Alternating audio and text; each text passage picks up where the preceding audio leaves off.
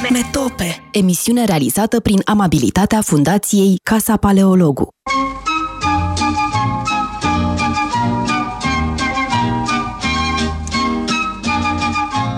Bună ziua, bine v-am uh, regăsit la emisiunea Metope, ca în fiecare marți. Uh, Răzvan uh, Ioan și cu mine discutăm, dar de data asta discutăm doar, doar noi doi. Am hotărât să nu avem invitat, oricum am avut o serie de invitații extraordinari în ultimile săptămâni. Vă aduc aminte Uh, data trecută am vorbit cu Florin Deleanu despre uh, confucianism, despre budism, despre cariera lui uh, impresionantă în Japonia. Am vorbit cu Anca Dan despre geoarheologie, despre legătura dintre mit și arheologie, de pildă și geografie. De asemenea, am avut recent o emisiune cu Alin Suciu, specialist în papirologie și în Uh, uh, creștinism copt. Uh, de alminte și Anca Dan și Alin Suciu predau și vor preda la Casa Paleologu, fiecare cu cursuri pe care abia le așteptăm. Însă uh, ne-am hotărât, uh, Răzvan Ioan și cu mine, să uh, vorbim numai noi doi de data asta. Ne pregătim pentru săptămâna viitoare, când o vom avea ca invitată pe Anca Vasiliu, care este o adevărată somitate, aș zice, în materie de istoria filozofiei, în special în antichitatea târzie. Um, da, până atunci, Răzvan, să vorbim de Uh, treburile noastre și o să încep cu o întrebare uh, și anume um, ai ținut un curs uh, despre Schopenhauer și Bergson care tocmai s-a terminat și trebuia să înceapă zilele astea un curs de al tău despre Nietzsche. Eu eram foarte încântat de ideea acestui curs pentru că era o analiză mă rog, foarte detaliată, evident, a uh, științei voioase, uh, Fröhliche Wissenschaft. Uh, o carte foarte importantă în opera lui Nietzsche și abia așteptam acest curs, însă, din păcate, a trebuit să-l amânăm, îl vom ține în ianuarie și observam că, în schimb, ai pus în program cursuri pe teme religioase, care merg extraordinar. De pildă, cursul tău de introducere despre marile religii ale lumii merge extraordinar de bine. Sunt aproape 40 de cursanți.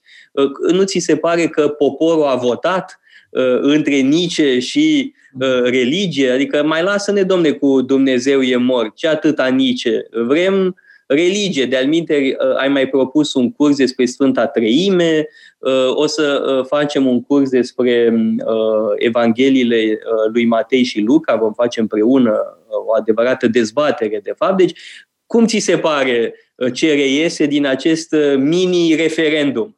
Observ subtextul întrebării tale și anume că ar trebui să-mi bag mințile în cap. să mai N-am spus asta. Eu vreau nici, că vreau să recitesc uh, știința voioasă. Renunț la filozofi de ăștia dubioși suspecți cel puțin pe linie ideologică și să revin la uh, lucrurile cu adevărat importante.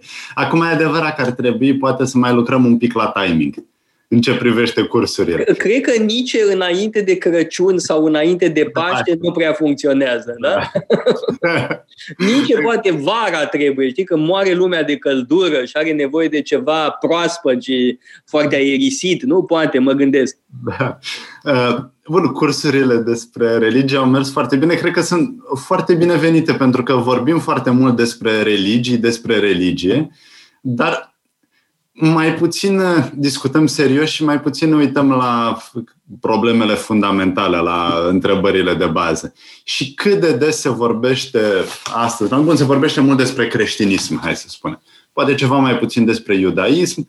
Despre islam, întotdeauna din perspectiva evenimentelor recente nefericite, atacuri da, teroriste. Din păcate, nu se vorbește despre islam decât în legătură cu atacuri teroriste. Ca și cum, ceea ce e dezastros. Da, ca și cum istoria islamului și istoria gândirii musulmane s-ar putea reduce la un uh, mini-curent într-o anumită școală de gândire care duce la astfel de aberații.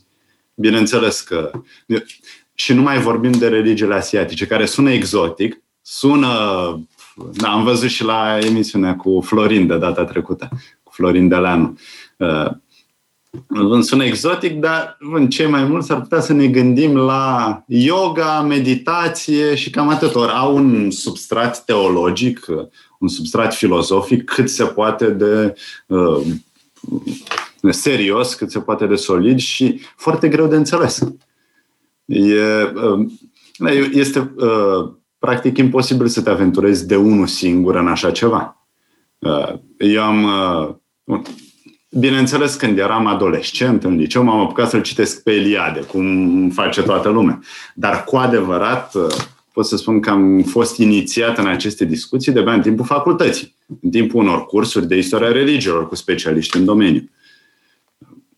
Da, și Florin Deleanu este un excelent uh, specialist în uh, istoria budismului. Da? Și cred că uh, emisiunea de data trecută a fost uh, un adevărat curs, adică eu am notat tot felul de lucruri, mi-am luat notițe pentru mai târziu, ca să aprofundez anumite uh, lucruri. Sigur, și uh, trebuie să-l mai aducem să ne vorbească nu numai despre India, despre budism și hinduism, dar și despre China.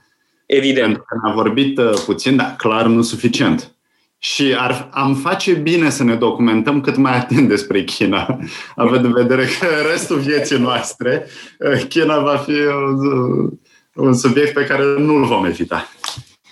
Da, deci, uh, uh, mă rog, ai uh, parat mica mea șolticărie legată de cum votează lumea, da? că lumea nu. votează mai degrabă pentru cursuri despre istoria religiei decât despre Nice. Eu îți spun, regret foarte mult. Nu, eu mă încăpățânez, să știi. Păi nu, nu eu mă încăpățânez, neapărat, nu, ne încăpățânăm împreună pentru că uh, Nice este un gânditor uh, absolut major Uh, și uh, eu spun, uh, aici e o, o discuție, uh, țin minte că ne-a întrebat cineva care ar fi cea mai bună intrare în opera lui Nice.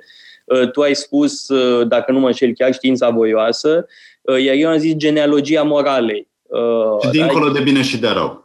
Da, acolo suntem de acord amândoi, da. Uh, însă, uh, hai, hai, aș vrea să evocăm mai, uh, mai mult puțin uh, cursurile acestea de uh, istoria uh, religiei.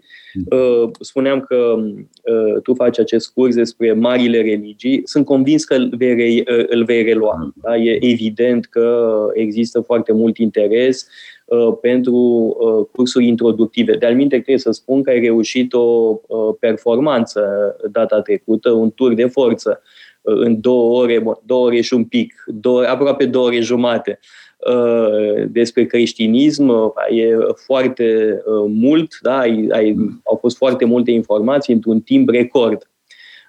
Sigur că au rămas multe chestiuni deschise. De asta vom face și Evident. următoarele cursuri. Uite, da, despre Luca și Matei. Așa, la ăsta voiam să ajung, la Luca și Matei, pentru că asta este ideea mea de data asta. Marile religii sunt ideea ta.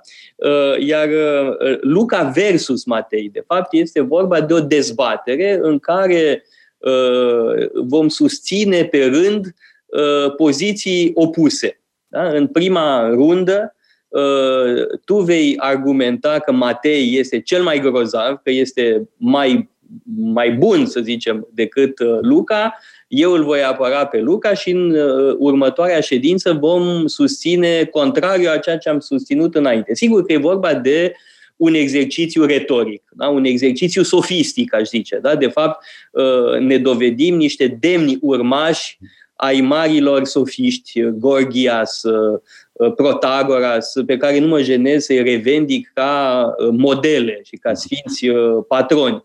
Ă, aici cred că nici ar fi de acord, da? nici ar fi absolut de acord. Ă, da? Se folosește total la iurea termenul de sofist, e vorba de niște foarte mari figuri intelectuale, ori ei uh, uh, imaginaseră acest exercițiu uh, intelectual de a susține pe rând uh, cauze uh, opuse. Da? Și, uh, evident, repet, e vorba de uh, un exercițiu retoric, este o vorba de uh, un exercițiu ludic da? și uh, îi invităm pe cursanți să participe uh, la uh, dimensiunea asta ludică a exercițiului nostru. Pe de altă parte, dincolo de glumă, dincolo de ludicitate, este vorba de ceva cât se poate de serios și de important, și anume diferențele dintre Evanghelii și în mod special sunt frapante asemănările și diferențele între acestea două, Luca și Matei. Pentru că uneori regăsim aceleași idei, dar fericirile le găsim la Matei, le găsim la Luca, dar în variante diferite. Anumite parabole se află doar la Luca și Matei, dar cu variante diferite, cum e parabola talanților, de pildă. Genealogia lui Isus se află doar la Matei și la Luca, dar în variante diferite. Uh, relatarea nașterii lui Isus se află doar la Luca și Matei, dar în uh, variante diferite și așa mai departe. Da? Uh, de aceea cred că este extrem de relevantă comparația uh, dintre cele două evanghelii, iar noi am ales să o facem în stilul acesta sportiv, dacă vrei, ca un meci de ping-pong, însă din meciul de ping-pong sperăm să reiasă o mai bună cunoaștere, mă rog, o aprofundare a acestor texte majore ale culturii noastre. Sigur, nu contează cine câștigă dezbaterea, cât timp câștig eu.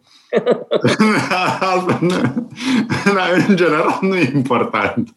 Bineînțeles că e un exercițiu de aprofundare, bineînțeles că vom invoca anumite uh, teze despre originea acestor evanghelii, despre cum evangeliștii au prelucrat uh, materialul pe care l-au la Marcu, de la, din Evanghelia uh, după Marcu, dintr-o sursă ipotetică Q, care se pare că l-a fost comună. Ehm, dar, bun, e vorba într-adevăr de mici accente, de mici deosebiri. Bineînțeles, narațiunea structurală este aceeași. Dar uh, uh, cred că ar fi chiar foarte util să ne concentrăm pe câteva episoade. Ar trebui să Evident. discutăm înainte de curs și să alegem câteva, poate câteva pentru prima întâlnire, câteva pentru a doua, pentru a revela asemănările și deosebirile.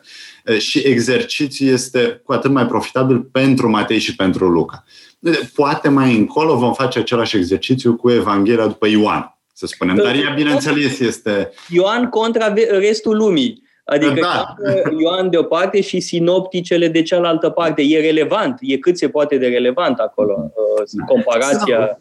Iată, altă idee. Uh, Luca și faptele apostolilor, care au fost scrise de același autor, cel mai probabil, uh, versus Pavel.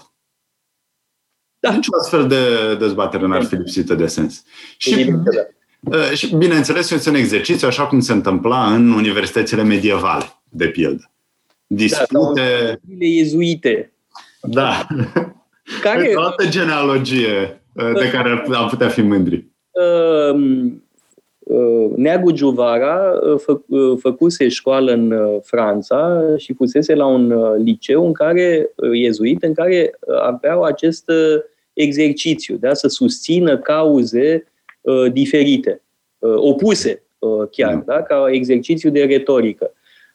Și cred că e foarte util, foarte important și foarte amuzant. În primul rând, e vorba de amuzament. De Sigur, altfel, vom fi acuzați de blasfemie. Mă rog, Siguranță. sunt unii care acuză oricum, da? Uh, uh, care tot timpul sunt indignați uh, de ceva, care au fost indignați că am predicat în, mă rog, câteva rânduri într-o biserică din București sau că am vorbit, de, am îndrăznit să vorbesc despre subiecte religioase. Dar hai să-i lăsăm pe troglodiți deoparte, ignorăm nu avem mm. ce face, ei există oricum și oricum vor spune ceva, indiferent da. uh, ce facem. Da? E... Oricum va fi rău. oricum ne vor găsi de papăr. Mă rog, mie special. Da, exact. Eu scap. Eventual vor găsi să spună că fiind uh, un specialist în Nietzsche și Spinoza, aha, vezi, e un dedesubt aici, da? E un, mm-hmm. uh, dar evident că atacurile astea împotriva mea s-au uh, înmulțit de anul trecut încoace. Știi cum dacă, scapi, dacă scoți puțin capul uh, din cutie, imediat uh, te atacă din toate direcțiile. Asta e interesant, că pot să spun același lucru și voi uh, suscita uh, din toate părțile sau din mai multe părți atacuri furibunde și la fel de stupide. Uh, adică să nu avem impresia că sunt stupizi doar într-o parte. Da? Sunt stupizi peste tot. Da? În toate o prostie democratică. Ideologice, da? și de dreapta, și de stânga, și centriști, și bă, anticlericali, și bă, din potrivă foarte bă, bisericoși, adică prostia e uniform uh, distribuită, însă că, cred că trebuie să facem o scurtă pauză uh, publicitară în uh, câteva clipe uh, și reluăm uh, discuția după aceea. Emisiune realizată prin amabilitatea Fundației Casa Paleologu.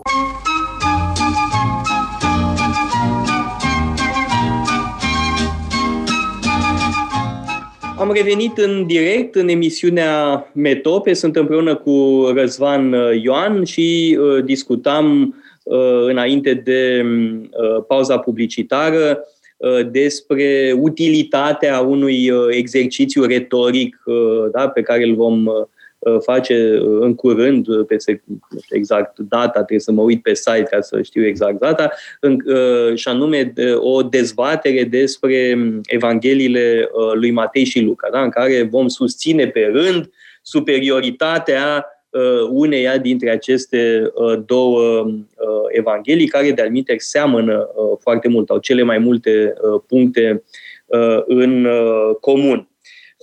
Și um, Uh, de Aș vrea să spun, uh, apropo de cursul despre marile religii, că bun, nu numai uh, prezentarea în sine e importantă, ci am avut după curs o discuție foarte interesantă cu unul dintre cursanți despre ce înseamnă treime, ce înseamnă Sfânta Treime. De fapt, care este aparatul logic care permite gânditorilor creștini să spună că Dumnezeu e unul singur, dar în același timp și trei persoane spre deosebire de alte monoteisme. Și de aici mi-a venit ideea să propun un curs despre Sfânta Treime, mai exact despre sursele scripturale pentru Sfânta Treime și uh, care sunt mecanismele logice prin care poate fi uh, justificat un astfel de gând. Și sunt, uh, uh bineînțeles, niște, acolo niște argumente uh, foarte rafinate de logicienii evului mediu. Deci merită studiat.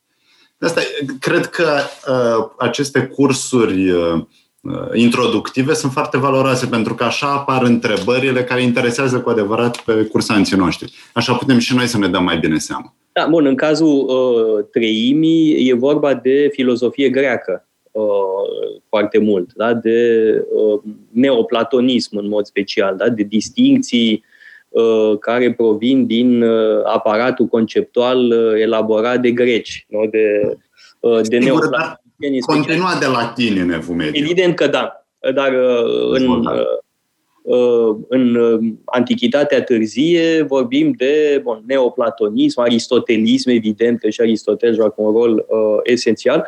Dar minte, primim întrebări uh, în direct, da, e Uh, prima dată când uh, facem acest uh, lucru, dar aș avea o rugăminte către cei care ne adresează întrebări să fie în special întrebări legate de discuție, da? ca să nu rupem șirul Uh, discuției. Uh, sigur, unele sunt interesante, dar uh, o să le lăsăm pe mai târziu, pentru că totuși avem o anumită suită în idei, da? nu putem trece așa ușor de la una la cealaltă. Da?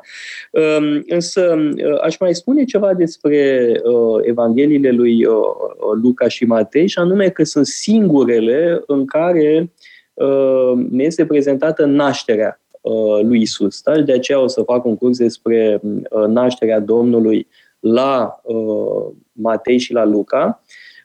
Și um, sunt foarte interesante asemănările, evident, dar și diferențele. Da? Pentru că, de pildă, la Matei vin magii în semn de respect față de Isus, dar vin să-l vadă magii, în timp ce la uh, Luca e vorba de niște ciobani. Da? Și avem deja acest contrast între învățați, pe de o parte, și uh, oamenii simpli din popor, uh, de cealaltă parte. Da? Într-un fel, dacă vrei, Matei este de dreapta, este elitist, nu? în timp ce Luca ar fi de stânga, da? simpatizează cu poporul, cu săracii, cu oamenii needucați. Da? Bun, glumesc, evident, spunând aceste lucruri, dar e important să vedem care sunt sursele, da? care sunt sursele credințelor legate de Crăciun de pildă, fără a mai vorbi de o serie întreagă de surse apocrife pe care eu nu, nu le voi aborda în cursul meu, care vorbesc despre copilăria Uh, lui Isus. Da? Și sunt unele evanghelii uh, pasionante, da? care uh, despre șolticăriile micului Isus, da? care face tot felul de năzdrăvănii cu totul ieșite din comun. Da? Și sigur că și acestea sunt interesante, dar cred că e mai bine să le las în grija lui Alin Suciu, care cu siguranță va face un curs pasionant pe această temă.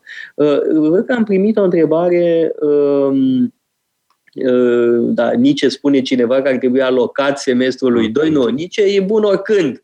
Da, Nici este uh, și nu într-o logică de istoria religiilor, nu și are locul acolo, e un filozof major uh, al uh, modernității și e bun oricând. Uh, de-al minte, am multe cursuri despre Nice și o să reluăm. Da? Uh, tu ești mai cunoscător decât mine, dar și eu m-am ocupat uh, uh, mai multă vreme cu, cu Nietzsche uh, și cu Schopenhauer, bineînțeles, și este un gânditor absolut esențial și extrem de elegant în scris, da? este de un, un stilist absolut minunat. Nu și are locul poate în istoria religiilor, dar în istoria filozofiei religiilor, cu siguranță.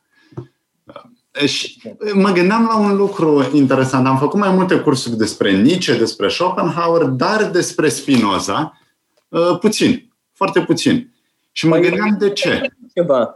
Am făcut ceva, dar nu la fel de mult cum uh, am făcut în cazul lui Nietzsche. Și cred că asta se datorează... Spinoza a scris mai puțin. Da, dar nici nu a fost tradus în română, decât de mult și da. parțial. De ba mult da, și parțial. Etica tradusă în română, cred că e e tradusă și înainte de război, nu știu cum e tradusă, asta e partea a doua. Uh, și uh, mai e o traducere din vremea comunistă. Nu care... e doar reeditată? Nu cred. Nu, cred Eu că așa e... știam. Ah, că e... posibil. Uh, da, uh, uite, uh, profit de ocazie pentru a semnala uh, traducerea lui Montaigne, uh, apărută la Humanitas, uh, după uh, peste 50 de ani da? Uh, ultima traducere, mă rog, singura traducere în limba română de până acum, uh, era cea din 1966. Uh, o traducere, sigur, meritoasă, orice traducere din Moteni presupune foarte multă muncă și trebuie felicitați cei care se înhamă la așa ceva. Adică nu are rost să-i critici de pe margine atâta vreme cât nu faci ce fac ei. Uh, și e foarte greu să traduci uh, Montaigne, este extrem de dificil, uh, iar traducerea din 66 mie mi se părea pe alocuri inutilizabilă. Adică atât de arhaizantă încât nu înțelegi ce voia să spună de fapt Montaigne. Da, Montaigne vorbește, de exemplu, despre himere și traducătorul spune năluci. Păi avem himere în limba română și mult mai precis. E, e vorba de precizie, da? de precizie terminologică. Ori am impresia că ultima traducere asta apărută la Humanitas șchioapătă din punctul ăsta de vedere. Repet, e minunat că uh, editura Humanitas s-a apucat să uh, publice Montaigne. Este lăudabil, e cât se poate de important Însă uh, am impresia că șchioapătă o leacă și traducerea asta. Da? Din, ace- din această uh, dorință uh, prost plasată de uh, a găsi arhaisme care uneori nu sunt potrivite. Eu n-am nimic împotriva arhaismelor. Sunt minunate arhaisme, turcisme, slavisme.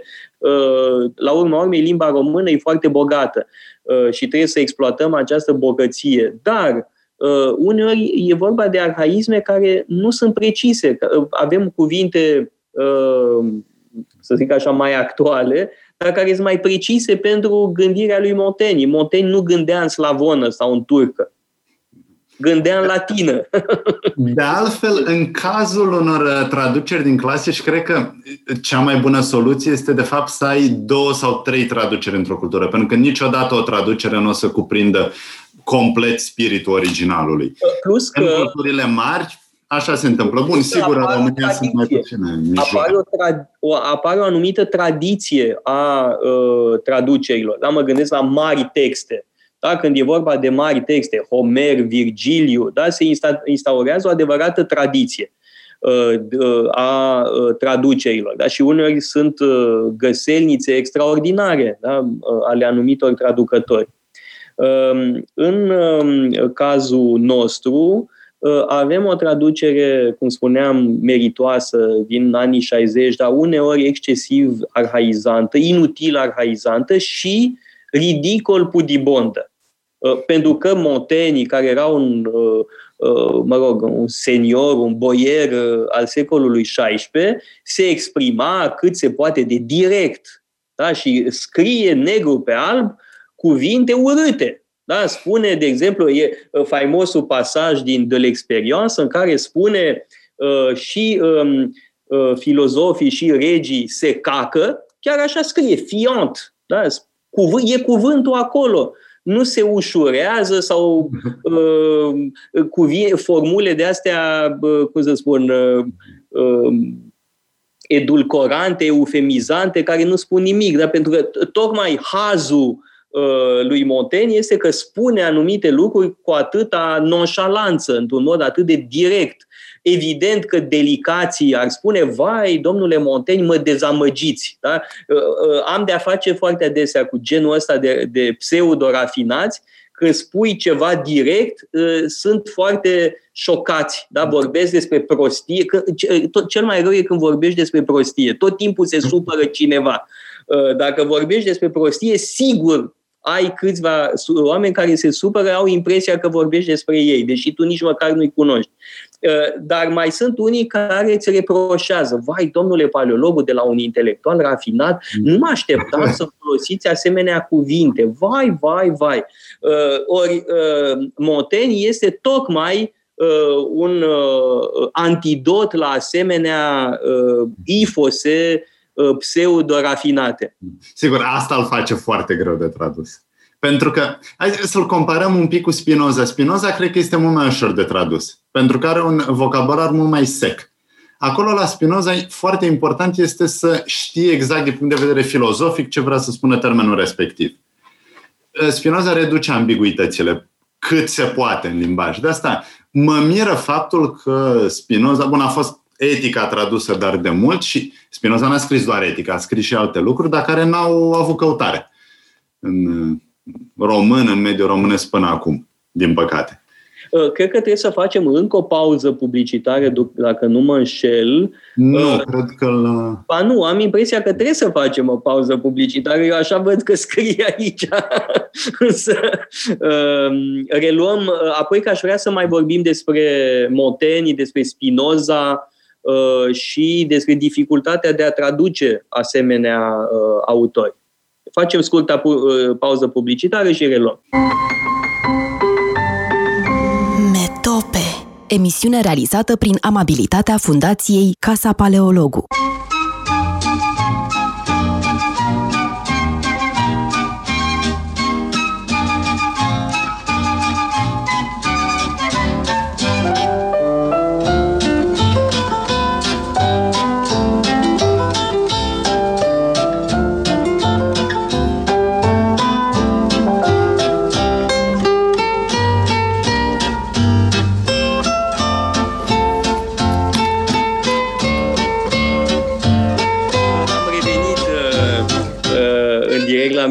Emisiunea Metope, uh, după o falsă alertă, uh, am avut impresia că trebuie să facem o pauză publicitară la 13.35, dar m-am înșelat. Uh, și ce ar fi zis Monteni despre asta, mă întreb. Da, e un autor evident greu de, de tradus. Semnalez totuși o traducere engleză care mi se pare absolut extraordinară, a lui Michael Screech, uh, Screech, S-C-R-E-E-C-H, da? Michael Screech, um, a făcut o traducere absolut uh, minunată. Ăla e un model, aș spune, pentru traduceri din uh, Moteni. Este o traducere care uh, devine un instrument de lucru. Da? Eu m-am ocupat foarte mult de Moteni, am predat uh, Moteni de, uh, de când? De prin 2003-2004, adică am tot uh, făcut acest lucru și uh, trebuie spus că uh, în, atunci când predai un asemenea autor, inclusiv uh, traducerile cu greșeli pot fi un instrument didactic. Așa că oricum îi mulțumesc uh, lui Vlad Russo că mi-a, ne-a pus la dispoziție, mi-a pus la dispoziție un instrument uh, foarte bun, pentru că vom putea discuta, de pildă, dar de ce a, tra- de ce a tradus Vlad Russo așa, când de fapt Montaigne spune altceva. Și e foarte util, da? e foarte util pentru a aprofunda uh, Uh, gândirea uh, unui autor. Și uite, uh, mă rog, noi vorbim acum despre Montaigne, despre cartea care tocmai a apărut. Întâmplarea face că o să țin un curs despre Montaigne, unul scurt, da? despre homeschooling școala acasă. Da? E o temă extrem de actuală, mai cu seamă în vremea pandemiei, da? cu școli închise. Evident că e o chestiune care ne preocupă pe toți, da? preocupă foarte multă lume. Ehm, ori Montaigne dă niște sfaturi foarte bune ehm, pentru școala acasă. În urmă cu ceva vreme am ținut un curs despre Rousseau, despre Emil al lui Rousseau, ehm, și am intitulat cursul Principiile lui Rousseau. Acum o să vorbesc despre sfaturile lui Montaigne. Da? Pe de o parte, principiile lui Rousseau și sfaturile lui Montaigne. Pentru că Montaigne este un om uh, sfătos. Da? Este debonar, este sfătos, Ehm, și se adresează de-al minte unei doamne, unei cunoștințe de-a lui, care îi dă sfaturi despre cum să-și educe progenitura. În timp ce Rousseau, evident, este principial, da? pornește de la niște idealuri pe care le are în minte, idealuri uh, morale în primul rând, uh, și uh, amândoi însă pot furniza idei foarte utile pentru o discuție legată de homeschooling, da? de școala făcută acasă. Uh, că e bine sau nu uh, pentru întreaga societate, asta e o altă chestiune. Da? Uh, eu nu propun cu aceste cursuri soluții pentru România. Dacă am avut soluții pentru România, le-am enunțat anul trecut. Acum facem cursuri. Multă lume confundă cursurile cu ședințele de partid. Da? Un curs nu e o ședință de partid. La un curs nu se propune o ideologie. Când fac un curs despre uh, Obama ca orator, nu înseamnă că vi-l bag pe gât pe Obama ca uh, uh, reper uh, politic. Sau dacă fac un curs despre Ronald Reagan ca orator, e, acolo e ceva mai greu. Ai grijă ce spui. pentru că simpatia mea pentru Reagan fiind foarte mare, uh, evident că s-ar putea să se vadă lucrul ăsta, dar trebuie să faci abstracție Uh, de uh, simpatiile personale, de gusturile proprii, uh, pentru că e vorba de curs, nu de ședință de partid. Mai voiam să spun ceva legat de traduceri, și anume că cititul în original nu cred că ar trebui să elimine cu totul uh, cititul traducerilor. Așa e. Pentru că sunt foarte utile. Și mă gândeam la un exemplu de un curs chiar de ieri, Uh, la un curs uh, de ieri pe care bun, am citit niște texte de Locke, de John Locke. Și uh, acolo, la un moment dat, Locke vorbește despre indolence sau indolency of the body. Și indolency astăzi are sensul de, nu știu, lene, de lăsare, numai că în, în vremea lui Locke însemna absența durerii. Deci cu totul altceva. E dacă citești doar textul în original, s-ar putea să treci rapid peste acest uh, cuvânt și să nu se sizezi uh, nuanța, pe când o traducere te forțează. Din păcate, după aia sunt traducători care înțeleg greșit. E sigur. Ori, de-aia, exact din acest motiv, spuneam că traducerea lui Michael Screech este un instrument indispensabil pentru oricine se ocupă de Montaigne. Uh, pentru că uh, ajută la interpretarea textului. Da? Și e vorba de un text de secol XVI în care anumite cuvinte au alt sens uh, decât acum. Da? Și uh, e absolut uh, esențială. De anumite, um, trebuie spus ceva că această ed, uh, ediție românească a apărut cu o prefață a lui Michel Onfray, da? celebru și mediaticul Michel Onfray, care scrie nu știu câte cărți pe an, este mm. impresionant, însă prefața e foarte simpatică. Da? Lui Michel Onfray îi place foarte mult Montaigne, lucru cu care evident că sunt absolut de acord, dar orice montenian e frate cu mine. Uh, și Michel Onfray spune în prima frază că este cel mai mare filozof uh, al Occidentului uh, iudeo-creștin. Da? Poate să fie șocant, da? pentru că unii nici măcar nu-l consideră filozof pe Montaigne. Mm-hmm. Hegel îl expediază rapid, noi ca la fel considera că Montaigne e un scriitoraj uh, nesemnificativ. Da? Uh, da? Adică uh, el când spunea despre tatăl meu că e un fel de Montaigne, era de fapt o manifestare a, mă rog, condescendenței lui. Da? Adică Alecu e ca Nice și Montaigne. Chiar a spus lucrul ăsta. Este, cum să zic, e foarte amuzant când cumva punându-l pe tata la locul lui, spunea, da, Alecu e ca Montaigne și Nice. Extraordinar. Adică este un compliment fabulos și nemeritat de-al minte. Am vrea noi să ne, să ne se mai spune din când de când. Așa, uite, o, o întrebare despre de ce această diferență în Biblie despre nașterea lui Isus. Și cred că am putea să formulăm întrebarea în termen mai general. De ce diferențele între Evanghelii uh, relativ la Isus? Păi... Da, trebuie să îi spunem domnului Calesu să vină la cursul nostru despre uh, Luca și Matei, dar e vorba pur și simplu uh, de diferențe de optică, uh, de optică teologică. Da? Pentru uh, Matei, Isus este noul Moise. Da? Uh, în timp ce pentru Luca uh, este vorba de uh, un mântuitor al omenirii. De altfel, uh, Luca pune foarte mult accentul pe uh, Uh, importanța universală a uh, mesajului uh, hmm. lui Isus.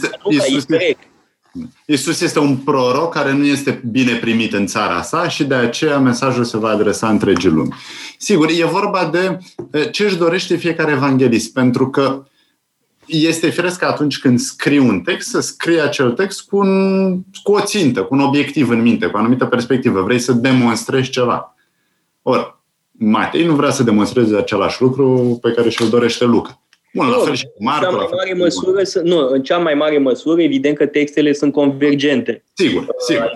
Dar uh, optica uh, nu este chiar aceeași. Da? Există un unghi uh, puțin diferit da? și ține de o anumită teologie specifică lui Matei, lui Luca, evident și lui Marcu sau lui Ioan. La fel avem diferențe frapante între Marcu și Ioan. Aș spune că sunt, uh, uh, de-al minteri, uh, tu însuți, Răzvan, le-ai discutat la unul dintre cursurile tale, pentru că um, în Evanghelia lui Marcu Isus insistă de fiecare dată, după o, un miracol, să nu se vorbească despre, da? să rămână secret. În timp ce la Ioan nu e deloc cazul. Da? În Evanghelia lui Ioan, Isus nu cere nimănui Uh, să păstreze secretul uh, secretul mesianic. Secretul mesianic. Din potrivă, el proclamă întotdeauna suscitare cine este el.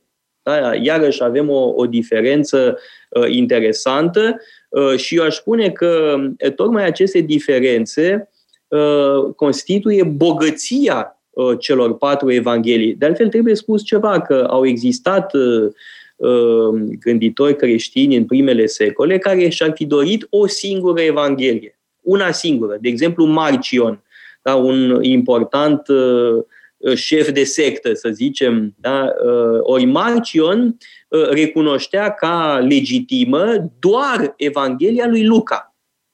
Doar Evanghelia lui Luca, una singură să fie. Uh, ori mie mi se pare, nu doar mie, cred că suntem de acord, da? că tocmai bogăția celor patru evanghelii uh, este fascinantă. Tocmai aceste diferențe uh, pledează pentru autenticitatea lor, pe de o parte, și în plus se completează. Da? Uneori cred că putem vedea o tensiune care nu presupune că unul minte, cât de puțin. E vorba de uh, un paradox. Da? Faptul că uh, Isus în același timp uh, proclamă un mister și în același timp și uh, totodată îl, acel mister nu este deslușit de nimeni, nici măcar de discipolii săi cei mai apropiați. Da. Bineînțeles, cristologiile diferite fac textele mai plauzibile, mai autentice și mai bogate, bineînțeles. Bun, mai autentice, evident, în sensul în care altfel ne-am putea, sau unii s-au îndoit de-a lungul istoriei de autenticitatea, de validitatea istorică a Evangheliilor. Ori uh, acum, uh, probabil, cei mai mulți cercetători, dacă nu chiar toți, nu mai neagă realitatea evenimentelor. Bun, bineînțeles, sunt discuții despre anumite aspecte, despre anumite perspective, anumite episoade cât de fidel sunt redate. Dar uh, bineînțeles, această divergență a Evangheliilor uh, contribuie la autenticitatea Da, și evident că sunt mult mai multe Evanghelii decât doar cele patru. Da? Sunt uh, toate Evangheliile apocrife, uh, din care une, dintre care unele sunt uh, foarte trase de păr, mhm. uh, în timp ce altele sunt uh, cât se poate de importante uh, pentru cunoașterea gândirii creștine din primele secole. Mă gândesc de pildă la Evanghelia lui Toma, da? care este un document extraordinar, uh, foarte uh, important. Uh, sau aș mai evoca, de pildă, Evanghelia Mariei Magdalena, care este surprinzătoare. N-aș spune că e în aceeași ligă cu Evanghelia lui Toma, dar este o Evanghelie gnostică foarte interesantă, da? care presupune o anumită rivalitate între Maria Magdalena, pe de o parte, și Petru și ceilalți apostoli de cealaltă parte.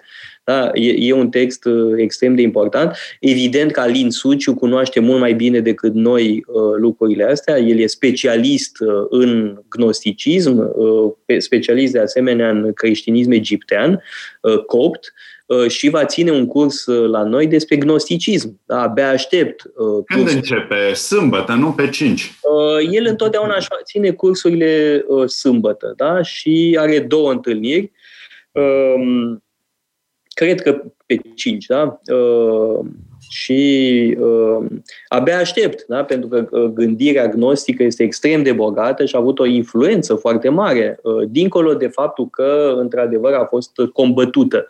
Este prima victimă, să zic așa, a uh, unei lupte uh, pentru doctrină da? în interiorul uh, bisericii. Cred că acum facem o pauză publică. Acum, într-adevăr.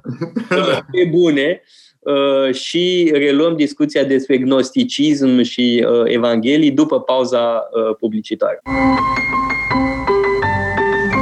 Metope Emisiune realizată prin amabilitatea Fundației Casa Paleologu. Metope. Emisiune realizată prin amabilitatea Fundației Casa Paleologu. Am revenit în uh, direct la emisiunea Metope împreună cu Răzvan Ioan. Vorbeam despre uh, Evangheliile Uh, lui Matei și Luca, despre Evanghelii uh, apocrife de asemenea și uh, n-aș vrea să uit de asemenea cursurile lui Bogdan Tătaru Cazaban, care este un excelent specialist în istoria creștinismului Uh, a mai ținut uh, cursuri la noi și acum revine cu două cursuri. Unul uh, pe care l-am mai ținut în urmă cu ceva vreme, cred că anul trecut, dacă nu mă înșel, despre magi, da? despre adorarea magilor, care cumva va completa propriul meu curs pe aceeași temă, da? despre nașterea Domnului la Luca și Matei. De asemenea, foarte interesant este și felul în care a fost interpretat Virgiliu în tradiția creștină, pentru că Virgiliu uh, are un poem fascinant, uh, Bucolica a patra, în care vorbește despre nașterea unui copil divin, vorbește despre o fecioară, uh, vorbește despre acest copil divin care va restabili epoca de aur și va realiza armonia universală. Da? Și evident că această eclogă a patra a fost interpretată în sensul unei profeții privind uh, nașterea lui Isus. Da? Și avem o întreagă tradiție uh, creștină, în special occidentală, dar nu numai, legată de poemul lui Virgiliu. Ori, ce vreau să spun este că, mă rog, să revin la cursurile lui Bogdan Tătaru Cazapan, el este, să nu uităm, este chiar directorul Institutului pentru Uh, studii religioase uh, și este un foarte uh, competent, nu zic doar teolog, ci și istoric al filozofiei medievale, al gândirii religioase. Și el va ține și un curs despre Sfântul Nicolae, da? despre această mare figură a istoriei creștinismului, pe care noi îl știm doar ca Moș Nicolae da? Moș Nicolae care aduce cadouri sau uh, nuiele uh, la copii. Da? Dar de ce aduce el nuiele? De ce aduce cadouri? Care este rolul lui uh, în uh, istoria creștinismului? Pentru că este o figură foarte importantă a secolului IV, uh, da? la începuturile uh, creștinismului oficial, uh, aș zice. Deci aș vrea să menționăm și cursurile pe care le vor face Anca Dan și Alin Fumurescu, pentru că uh, sunt lectori pentru prima dată, nu? La Casa Paleologu. Anca Dan, uh, da. Anca uh, Dan. Și Alin Fumurescu la fel.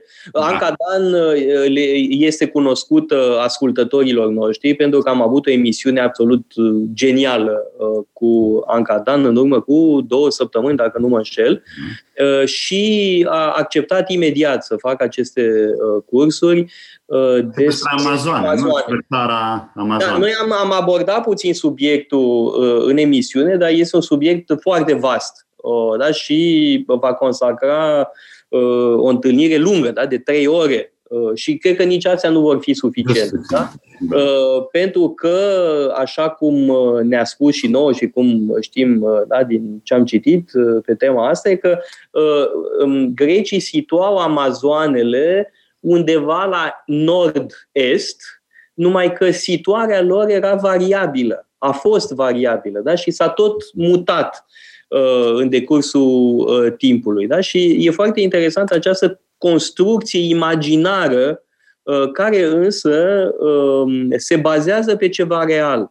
Uh, și tocmai asta mi se pare foarte interesant, că Anca Dan combină Uh, știința de carte a uh, elenistei, pe de o parte, cu uh, arheologia. Munca de teren. Anumite date arheologice completează tradițiile uh, literare. Da? Asta mi se pare absolut uh, extraordinar, lucru care e posibil acum, da? grație unor uh, descoperiri arheologice. E vorba de șantiere arheologice din Rusia, de pildă, din Ucraina, Uh, și uh, chiar de pe teritoriul țării noastre. Da? Și uh, abia aștept da? această incursiune în lumea Amazoanelor.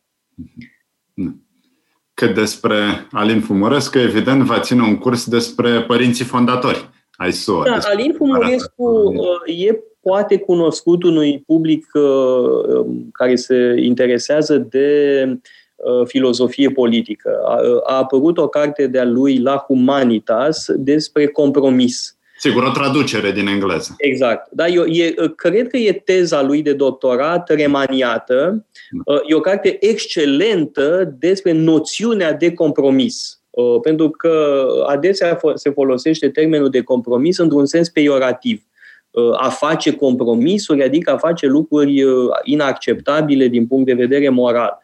Uh, ori el spune, uh, și evident că are dreptate, că nu există viață în societate fără compromis.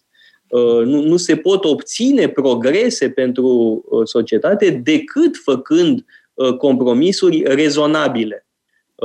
Ori această filozofie a compromisului, zic eu, este întotdeauna actuală. Da? Este foarte important să Um, mă rog, nu refuzăm dialogul cu ceilalți. Refuzul compromisului sub orice formă este de fapt un refuz al uh, dialogului da? și al lucrării împreună cu alții.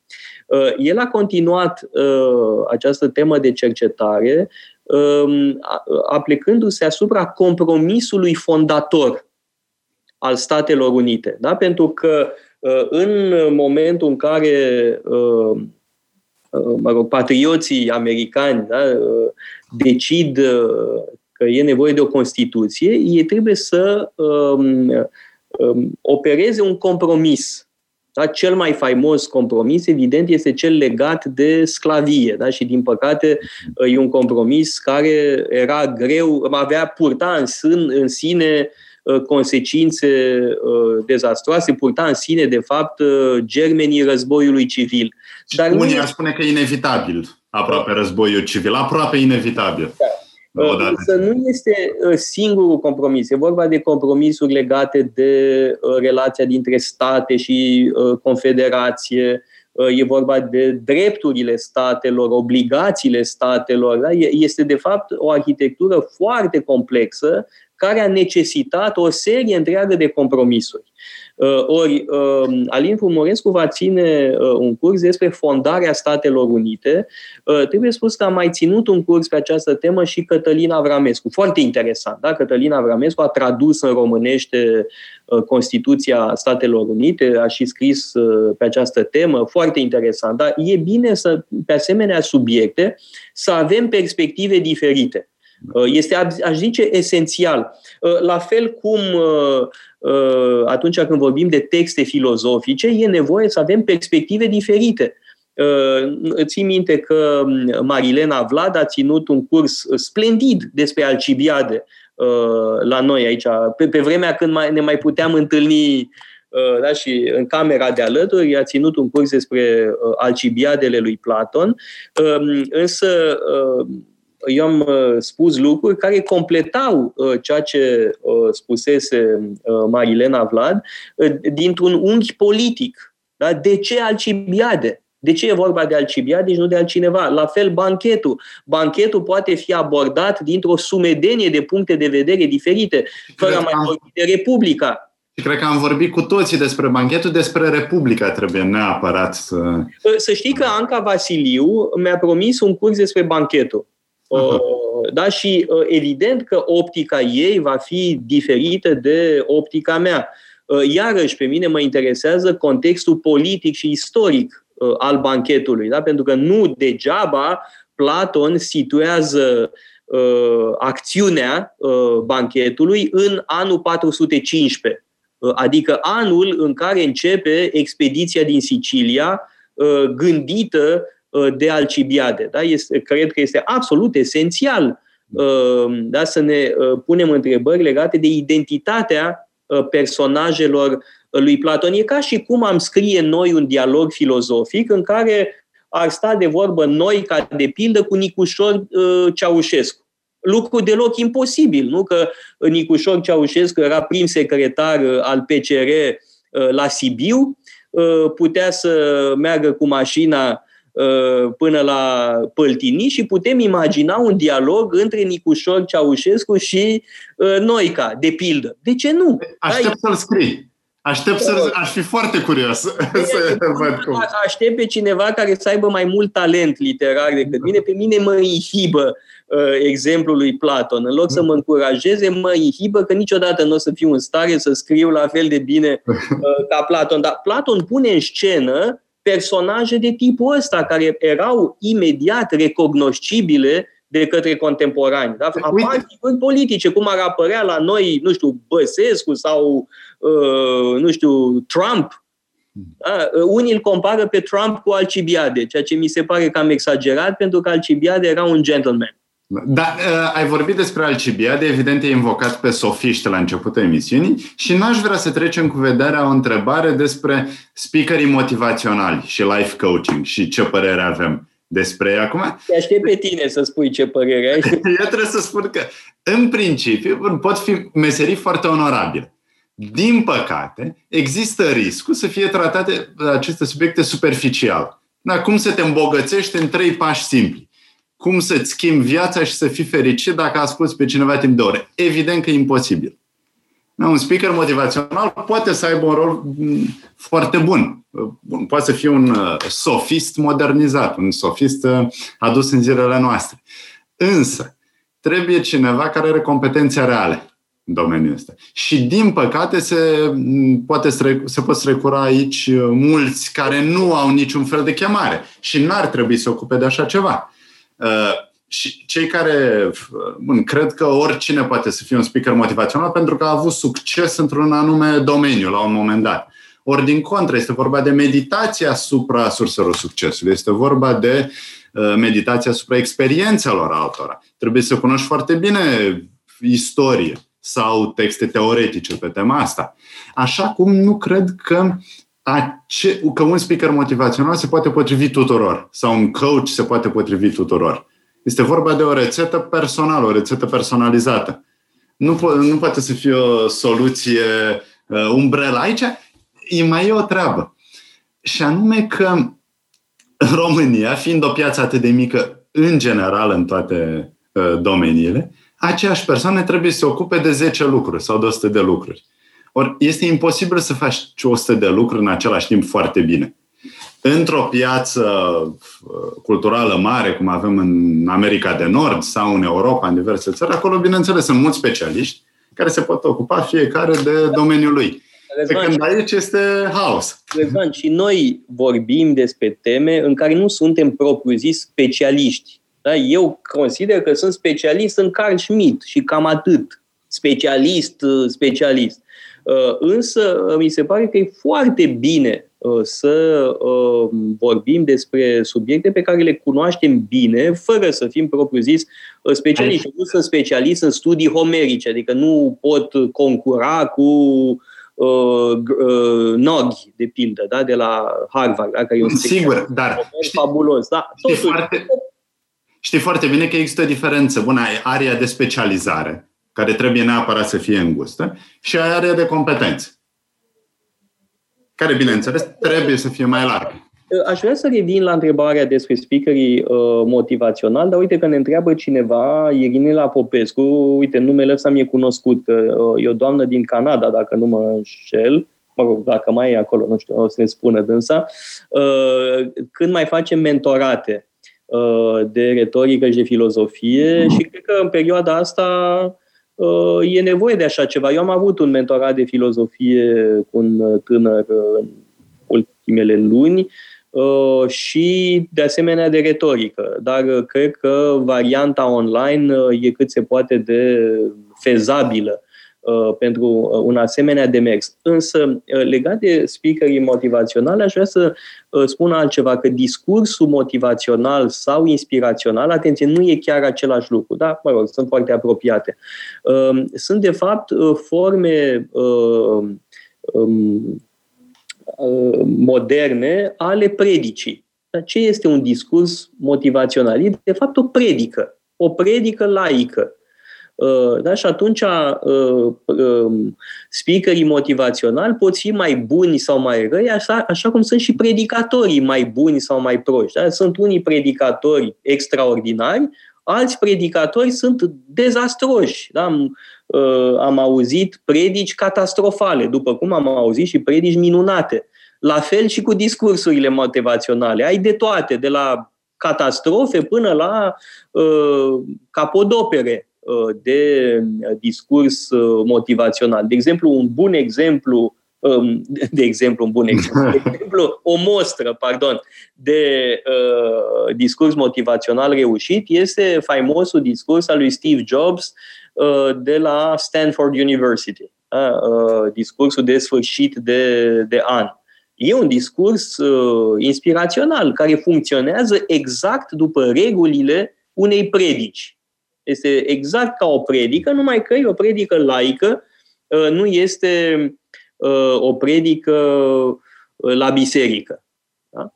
Uh, cred că asta, asta ar fi răspunsul. Iar apropo de coach, mi-aduc aminte că în urmă cu câțiva ani am văzut o, o, pag- o pagină de web uh, a unui coach uh, de la noi, actor la bază, însă omul avea coraj și se ocupa de foarte multe alte lucruri, printre care și coaching, și public speaking.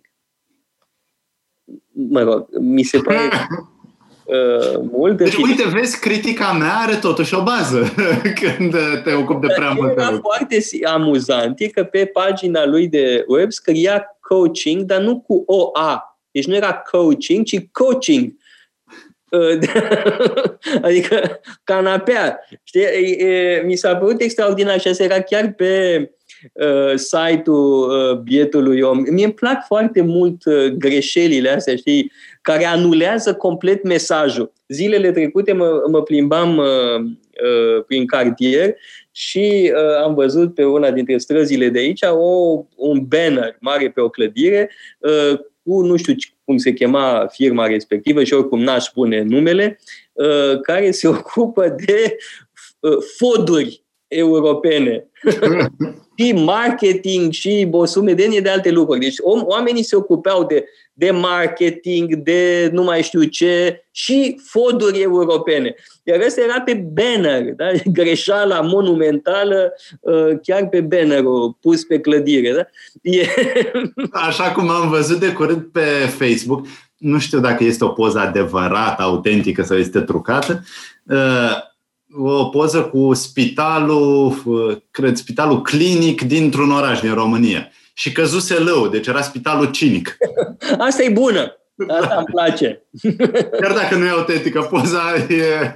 E bună, nu, nu. Asta e, și are un mesaj foarte puternic. Da. De altfel trebuie rea, reabilitați cinicii. Da. Diogene, Crates, toată uh, echipa. Uite, ne mai întreabă cineva uh, la ce ne gândim pentru uh, ianuarie. Ce fel de cursuri să facem în ianuarie? Nici. În special pentru depresivii din pandemie. Sigur, nici. Nici al dumitale începe pe 14 ianuarie și este foarte bun pentru depresivii din pandemie. Evident că da. Pe de altă parte, râsul este foarte uh, terapeutic. Mie îmi pare tare rău că a trebuit să anulăm cinșorul de data asta Uh, la, uh, am făcut o serie întreagă de cursuri la Cinșor anul ăsta, a mers foarte bine, da? și despre Aristofan, și despre Xenofon, și despre Revoluția franceză, și despre Wagner. Uh, și acum trebuia să avem un weekend consacrat lui Molière. Și îmi pare tare rău, foarte rău îmi pare că nu l-am mai făcut, ador uh, Montaigne, dar uh, e cred că bun pentru psihic, da? să râzi o leacă și mai cu seamă să râdem de ipohondrie. Da, e o temă care e cât se poate de actuală. Ne paște ipohondria pe toți. Da? Da. Și de aia cred că ar fi bine să fac eu un curs despre bolnavul imaginar. Uite, uh, cine punea întrebarea asta că n-am văzut? Mm. A, doamna Popescu. Uh, așa că facem, doamna Popescu, facem curs despre uh, ipohondrie, despre Molière și bolnavul imaginar. De fapt, la Molière avem Uh, tot felul de tipuri uh, care sunt mereu actuale. Da? Avarul, de pildă, sau ipocritul uh, în Tartuf, sau snobismul intelectual. Da? Snobismul intelectual este descris și în Les Femmes Savantes și în Les Précieuses Ridicules. De anumite profit de ocazie, pentru că uh, uite, o să folosesc din nou un cuvânt uh, urât, un imbecil uh, spunea despre mine că sunt un prețios ridicol. De altfel, e o temă uh, pe care acel imbecil o tot vântură că sunt un prețios ridicol. Și mă întrebam dacă omul știe de unde vine formula, dacă știe ce sale prețioasele ridicole, pentru că e vorba de un curent literar și cultural foarte important din secolul XVII în Franța da? Vorbim de uh, figuri uh, literare majore, cum este, de exemplu, Madame de Scudery, da? care este o autoare importantă uh, a literaturii franceze și, sigur, uh, Molière face mișto uh, de uh, curentul prețios. Însă curentul prețios este un curent care a reabilitat uh, iubirea. Da? De fapt, marea temă uh, din romanele uh, prețioase este iubirea. Uh, și este o literatură feminină uh, deloc uh, de disprețuit. E o, o, o, o anumită cultură a saloanelor care de, se dezvoltă deja în secolul XVII și, sigur, Molière face mișto cu brio de excesele prețioase, însă nu e deloc un curent Um, lipsit de interes. Da? Și chiar mă gândeam să fac un curs despre cât de, cât de ridicole erau prețioasele lui, lui Molière. Da? Că, uh, ar fi, adică chiar este uh, un subiect uh, interesant legat de snobismul intelectual. Da? Iar snobismul intelectual e uh, cât se poate de actual, e veșnic. Ai spus să face mișto. Păi se poate un intelectual fin ca tine să folosească astfel de expresii. E nașpa. Cum e nașpa, e dacă și intelectualii vorbesc așa. Da? Unde o să ajungem în ritmul ăsta? Ai, domnule paleologul, m-ați dezamăgit. Da? Un intelectual rasat să folosească asemenea cuvinte. Genul ăsta de rafinați sunt, uh, um, de fapt, este cealaltă fațetă a uh, mitocăniei Uh, care ne înconjoară. Da? Adică ai pe de o parte mitocanul asumat și după aia rafinatul care ridică un degețel în sus și uh, se declară șocat de anumiți termeni. Dar de ce? De unde vine teama asta, frica asta? Pentru că e o frică, de fapt, de expresie, de expresie liberă. Nu necontrolată, bineînțeles, nimeni nu-și dorește așa ceva. Dar e vorba totuși de o inhibiție care se naște din într-o anumită teamă, nu mi este foarte clar care sunt resorturile ei și cum se naște, cum de apare în anumite situații. Această pudibonderie? Da, exagerată. Uite, asta are legătură cu uh, traducerile din Montaigne. Eu chiar sunt foarte curios să văd cum o să traducă Vlad Rusu anumite pasaje foarte um, îndrăznețe uh, și porcoase. Da? Montaigne era porcos. Da? Era porcos. Așa cum era uh, un mare senior uh, Uh, din secolul XVI. De fapt, este o atitudine aristocratică, această porcoșenie care nu este niciodată de prost gust. Asta e foarte uh, important. Eu trebuie să spun, sunt mai degrabă un puritan. Da? Uh, să vezi ce era la gura lui taică meu. Taică meu era foarte montenian în privința asta și, a, și știa să înjure, avea o imaginație în, înjur, în înjurături incredibilă. Uh, eu sunt foarte uh, mă rog, puritan, cum spuneam mai devreme, asta e uh, latura Uh, maternă la mine, da? Mm. o, o anumită, uh, un anumit puritanism. Da? Taică meu era uh, mai degrabă montenian și rablezian în privința asta. Cred că în curând va trebui să facem încă o pauză publicitară, da, în câteva clipe. Haideți să luăm acum uh, pauza publicitară și reluăm cu câteva uh, concluzii uh, imediat după aceea, înainte de următoarea uh, pauză, uh, care cred că e pe la fără 25, dacă nu mă înșel.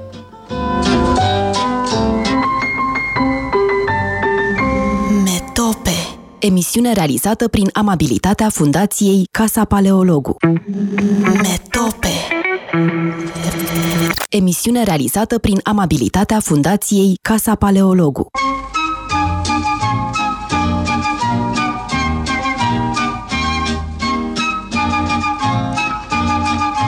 Am revenit uh, în direct uh, la uh, emisiunea Metope împreună cu Răzvan uh, Ioan, Uh, și uh, vorbeam, nu mai știu despre ce vorbeam. despre vorbeam, Răzvan. Cred că despre simțul umorului. nu, vorbeam despre uh, pudibonderie, uh, da, uh, sigur, în legătură cu traducerile din uh, Moteni. Uh, uneori, uh, în ediția din 66, sunt de tot hazul formulele găsite pentru a înlocui așa zisele grosierități ale lui Montaigne, da? și nu înțelegi nimic. Da? El spune clar o chestie cât se poate de groasă, da? și formula e atât de diafană încât nu pricepi nimic. Da? Sigur, dar până la urmă ar trebui să știi ca traducător ce ți se potrivește și ce nu pur și simplu să nu alegi un autor dacă nu e pe gustul tău, dacă da. îți dai seama că o să ai probleme majore în a reda tonul. Și Trebuia să, traduc, să o traducă pe Madame de Scuderie, dacă tot da. vorbeam de uh, curentul prețios în literatura uh, franceză. Deci pot alege un doctor scolastic și atunci nu există niciun risc uh, de uh, astfel de uh, de probleme de traducere. Nu pentru că, uite, la Montaigne vei avea probleme, la Platon vei avea probleme, la, la Nietzsche iarăși s-ar putea să uh, fi în dificultate dacă ești mai sensibil în anumite momente. Da. Da, fără a mai vorbi, uite, cu asta cred că o să, și ne, o să ne și îndreptăm spre sfârșitul uh, emisiunii, uh, fără a vor, mai vorbi de uh, episoadele lui Heracle. Mm-hmm. De exemplu, în um, Alcesta, uh, cu care o să încep uh, cursul despre Heracle, în Alcesta lui Euripide, se, plânge, se plâng servitorii că Heracle s-a îmbătat da? și că face gălăgie și tot felul de porcoșenii ne putem imagina. Da? De altfel, asta e o temă recurentă în poveștile cu Heracle, că se îmbată da? și devine de necontrolat atunci când se îmbată. De ce avea înclinația asta? Pentru că e o forță a naturii. Da? Heracle este uh, forța a pură uh, și uneori dificultatea lui Heracle este în a controla această forță vitală uh, de nestăpânit. Da? Ea, ea trebuie canalizată. Asta e problema filozofică, problema morală uh, pe care o pune uh, uh, mitul lui Heracle. Da? Uh, cineva care are o forță supra-omenească, dar care uneori nu reușește să o controleze și să o uh, direcționeze cum ar trebui. Da? Și omoară familia. Uh, îl apucă furia și îl aruncă pe unul mare, de pildă. Da? Sau... Poate merita. Nu mă rog, săracul Lihas nu merita. Da? N-avea nicio vină uh, că făcuse o prostie de Janera. Da? Dar el, Heracle, pur și simplu îl ia și îl aruncă în mare. Da? Uh, este de, ne, de nestăpânit. Dar când, se, când uh, Pitia uh, la Delphi îi dă, îi uh, dă un oracol care nu-i convine, ple, pleacă cu tripodul. Da? Și mă se... gândesc, acum suntem în plină campanie electorală. Aș vrea și eu să am forța lui Heracle din când în când. Da, am este... câteva ținte. E, e o vorbă moldovenească. Nici parale n-am destule, nici puterea lui Hercule. Eh? Da. da. Ce, uh, ce piese vei discuta la curs? Uh, mai multe piese. E de fapt un curs uh, despre trei autori tragici. Sofocle, care a dedicat o tragedie morții lui Heracle, și anume Trahinienele, sau femeile din Trahis. Și e vorba de moartea lui Uh, Heracle, da? Uh, um, cauzată de uh, tunica îmbibată în sângele centaurului Nesus. Da? Și tunica îl arde, da? îi arde trupul și apoi Heracle se va urca pe rug. Da? Și e o vorba de o moarte extraordinar de dureroasă, dar care este condiția pentru apoteoză, pentru înălțarea Uh, lui Heracle. Da? E vorba de uh, patimile lui Heracle și uh, de înălțarea lui Heracle. De anumite, astăzi am pus pe Facebook două imagini extraordinare da? de doi mari pictori ai contrareformei catolice, și anume Zurbaran, marele pictor spaniol, și Rubens. Amândoi au luat ca temă moartea lui Heracle. Zurbaran îl pictează pe Heracle ca pe un fel de Sfânt Francisc. Da? Este vorba de pătimirea lui Heracle. Da? Este o interpretare creștină care pune accentul pe pătimire, pe suferința uh, redemptivă uh, a lui uh, Heracle. În timp ce Rubens uh, pune accentul pe cu totul altceva, și anume înălțarea la ceruri, uh, apoteoza uh, lui uh, Heracle și triumful asupra morții. Da? Și sunt, reuni- sunt două teme uh, care apar, uh, nu-i așa, în uh, legenda morții lui Heracle. Deci o să începem cu, o vom face trahinienele, dar abia la sfârșit. Vom mai face, vom începe cu Alcesta lui Euripide, în care Heracle o aduce înapoi din lumea morților pe Alcesta. Da? Alcesta s-a sacrificat pentru soțul ei, pentru Admetus, uh, și uh, Heracle o aduce înapoi, o aduce înapoi la viață. Deci uh, a învins moartea. Da? Este un, un prim episod în care Heracle învinge moartea și e foarte interesant, de pildă, că mitul acesta e reprezentat și în morminte creștine de la începuturile creștinismului. De exemplu, într-una dintre catacombele uh, de la Roma, uh, se află o frescă în care uh, putem vedea pe Heracle aducând-o înapoi pe Alcesta. E foarte interesant ce spui, pentru că e vorba de aceeași reinterpretare a gândirii clasice, a operelor clasice, în creștinism, ca la Virgiliu. vorbeai de uh, profeția, presupusa profeție, da.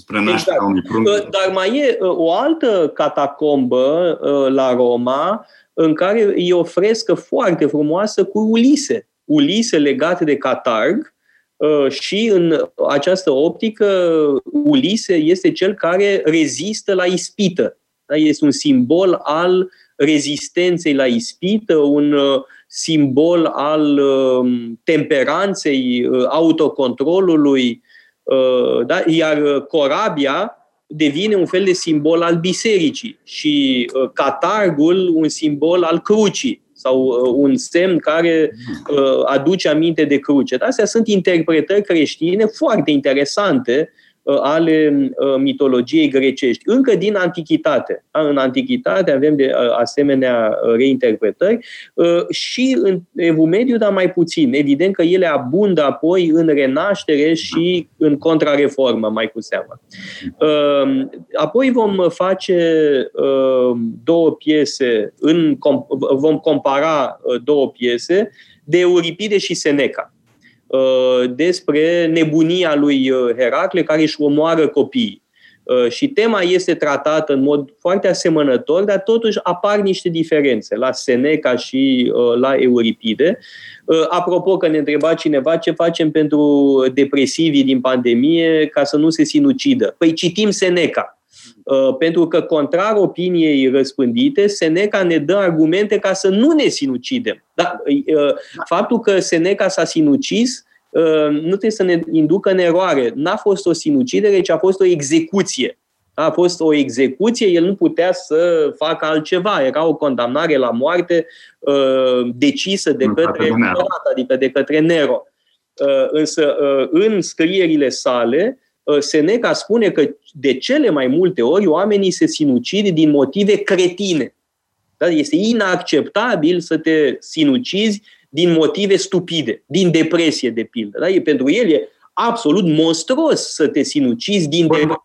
Acum, sigur, că, bineînțeles, Seneca are o înțelegere a depresiei care s-ar putea să nu fie într totul de acord cu ce știm astăzi despre depresie. Adică nu e o alegere, totuși ceea ce faci sub Da, numai că eu cred că Seneca e foarte bun pentru tratarea depresiei. Terapie, da. Uh, și n-am inventat eu nimic. Uh, are de pildă o carte faimoasă uh, Aaron Beck, da, fondatorul terapiei cognitiv-comportamentale, da, despre uh, tratarea uh, cognitiv-comportamentală a depresiei.